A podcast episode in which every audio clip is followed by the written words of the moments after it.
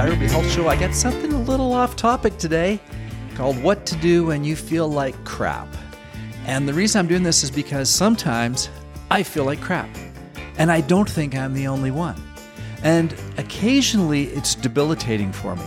Not that often, but I would say two to three times a year, I have, um, I don't want to call it an attack, but at least a day, maybe an entire day, where I just can't perform, where I just feel so overwhelmed, so down, where life is so hard that I can't get myself to perform, to do stuff. And um, I don't know if you have those days, um, and, and, and maybe I'm sure some people have worse and more than I do. I don't know what it's like to be any anybody else.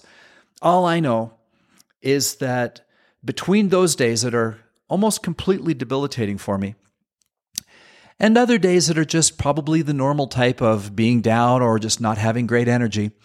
We all go through these types of experiences. And I thought, you know, I had to dig into this and spend a little time on it for myself and for you, you, those of you listening who read the title and thought, yeah, I'd, I'd like to know what he found out. So I did a little research and um, there are several science backed strategies for boosting mood, and I'm glad I dove into this, and I hope you enjoy what I found. Feeling down, low, or just downright miserable is an ev- inevitable part of the human experience. Of course, whether it's due to a bad day at work, rough patch in a relationship, or just a general sense of malaise, we all encounter these moments. Now, here is the number one thing that I think that think is is the ultimate thing to do when you feel like crap, and that is to get moving. Dead simple. But numerous studies have highlighted the mood boosting benefits of exercise. And here's a quote from the Arnold. I love this. This is recent. This is uh, a quote from his newsletter, I believe in 2023. He said, I'm like all of you. Sometimes I wake up and I just don't feel like getting out of bed. Whether I slept poorly or my brain chemicals are just out of whack that day, I couldn't tell you. All I know is I have less energy and the world feels like a black and white movie. I just don't have the fire in my belly that defines my life. This is where I might not be like all of you. On those days, I drag myself out of bed, feed Lulu, Whiskey, Schnelly, Dutz, Dutch, Schnitzel, and Cherry, his animals, and get on my bike to go to the gym. I do that because I've been around for 76 years and I've learned that the surest way to turn the world to color is to get physically active. And sure enough, almost always when I'm riding back from the gym, my life feels like a movie in color and the fire in my belly is back. I couldn't say it any better than that. Thank you, Arnold, for the quote. It's fantastic. Number two, from science, connect with nature. Spending time outdoors has been shown to have a positive impact on mental well being. Whether you take a leisurely stroll in the park, hike through the woods, simply sit in your backyard, just getting outside. I happen to live near a wetlands area, and almost every morning, midday, and evening, I take my dog out for a walk. We get our 10,000 steps a day doing this, and, and it's an cre- incredible way to rejuvenate. So that works really well for me. But whether you're walking or just even sitting outside, it can actually raise those endorphins, make you feel better. Next, of course, is practicing mindfulness and meditation. These are not just techniques anymore. These are things that have been proven through multiple studies to help people to feel better and have more peace, better energy, more meaning in their lives. Just taking a few minutes every day, whether it's focus, focusing on your breath, engaging in guided meditation, or simply being in the present can help calm your mind and elevate your mood. I have two apps that I wouldn't be without. One of them is called Insight Timer. It's the largest meditation app on the planet. It has a variety of things I use, from meditative music that I sometimes simply listen to while I have a nap or lie down, to courses. And the other one is Waking Up by Sam Harris. He has a daily meditation that I really enjoy, as well as a library with excellent teachers in a variety of different types of meditation, from Vipassana to Dzogchen and natural awareness meditation, etc. And sometimes when I'm walking, I repeat the Thich Nhat Hanh mantra. I don't know if you've ever heard this. It's a simple little poem. I have arrived. I am home in the here, in the now. I am solid. I am free. In the ultimate, I dwell. And this simple poem, I repeat it sometimes as I walk to my footsteps. Thich Nhat Hanh uh, used to talk about kissing the earth with your feet, which is a really nice kind of a, a thought and a centering thought. And I find that when I'm walking, if I sometimes repeat that little poem, it just has an incredible centering and calming effect. Number four, engage in creative activities. Expressing yourself creatively can be a powerful way to lift your spirits and to take your mind off of whatever is ailing you mentally, whether it's painting, writing, playing music, or crafting. Uh, engages your um, creative these these creative activities engage your emotions and your mind in a very positive and productive way. For me, I play guitar. I try to play every single day, and I'm also what's called an AFOL, uh, this is a new habit I picked up about a year ago. Adult fan of Lego. As I have grandkids and they grow, you know, all, all kids are into Lego.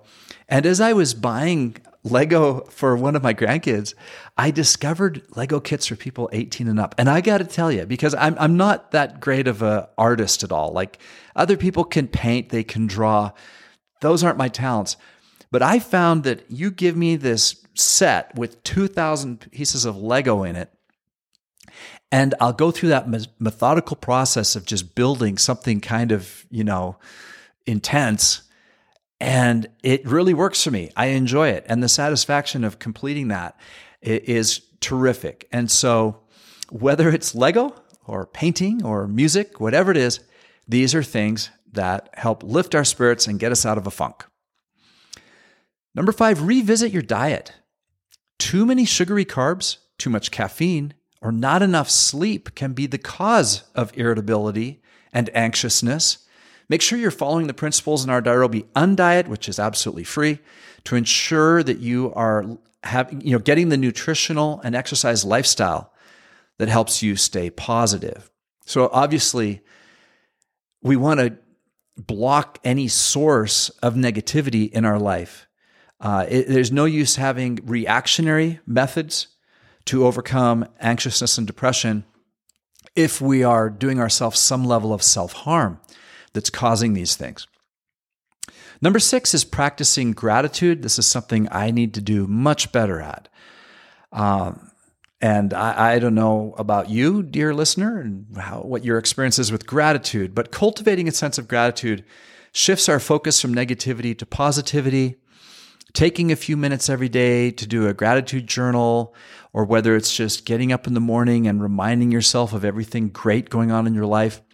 This is a habit I know many people have. I have never done a great job of cultivating it in my own life. So, this has been a good reminder for me to be more gra- grateful, express my gratitude more to other people, and to remind myself how blessed I really am. So, good reminder here for me and hopefully for you as well. Number seven, explore out of the box solutions. There could be something out there that could really help your life in a positive way that might be a little bit different. For me, uh, you know, I, I don't drink and I'm opposed to recreational drugs. However, uh, I came across the value of mushrooms years ago, both nutritionally and psychedelic. And I've been watching the studies on people with PTSD and depression. And I've been watching the Netflix documentaries like How to Change Your Mind.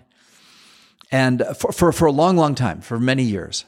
And I've been uh, very, very careful uh, about these things, uh, especially when it comes to psychedelics. But after seeing all the research and doing my own kind of self evaluation, I decided I wanted to try psilocybin. And so I started to dose 100 to 200 milligrams a day, three to five days a week. And then once every uh, 90 days or so, I will do a larger dose in a kind of controlled setting uh, where it's kind of a combination of meditation and, and uh, journaling and, and whatnot. And I got to tell you, that has worked wonders for me. Now, I, I, know it doesn't work wonders for everybody, and there are other uh, similar uh, um, uh, drugs or, you know, foods, um, plants that can have this effect for other people. I like that psilocybin is simply a dried mushroom. It's not a chemically treated drug, a chemically created drug. And I'm not giving medical advice here to anybody. I'm just telling you my process. I just was intrigued how these natural compounds, I mean, there are herbs and there's things that grow in nature that have powerful psychological effects. And for me, psilocybin is something that really helps me in a very positive way. And we're talking tiny doses here. I'm not talking about getting high. I'm talking about a very, very small amount that just seems to really work with a sort of underlying anxiety that I sometimes have. And psilocybin seems to be just a sort of natural cure for, for that. Um, not perfect, but I think generally speaking, my life is much better when I am microdosing psilocybin.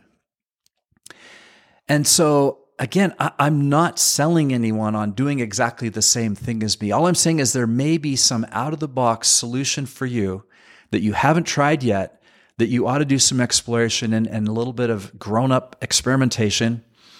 Um, after after getting really good advice and really doing your own homework and and research, and that you might find something, whether it's psilocybin or something else, that makes a huge difference to your general well being. So, in conclusion, feeling like crap is a common experience. None of us is going to avoid it, but it doesn't have to define our entire day or week. And hopefully, some of these science backed ideas will make a difference for you and will help you to come out of a funk or feel better or just generally have some kind of plan so that next time you feel somewhat overtaken by negativity, you can try one or two or three of these things, get out of the funk, back to your old self, feeling terrific. And I hope that you get something like that out of this podcast.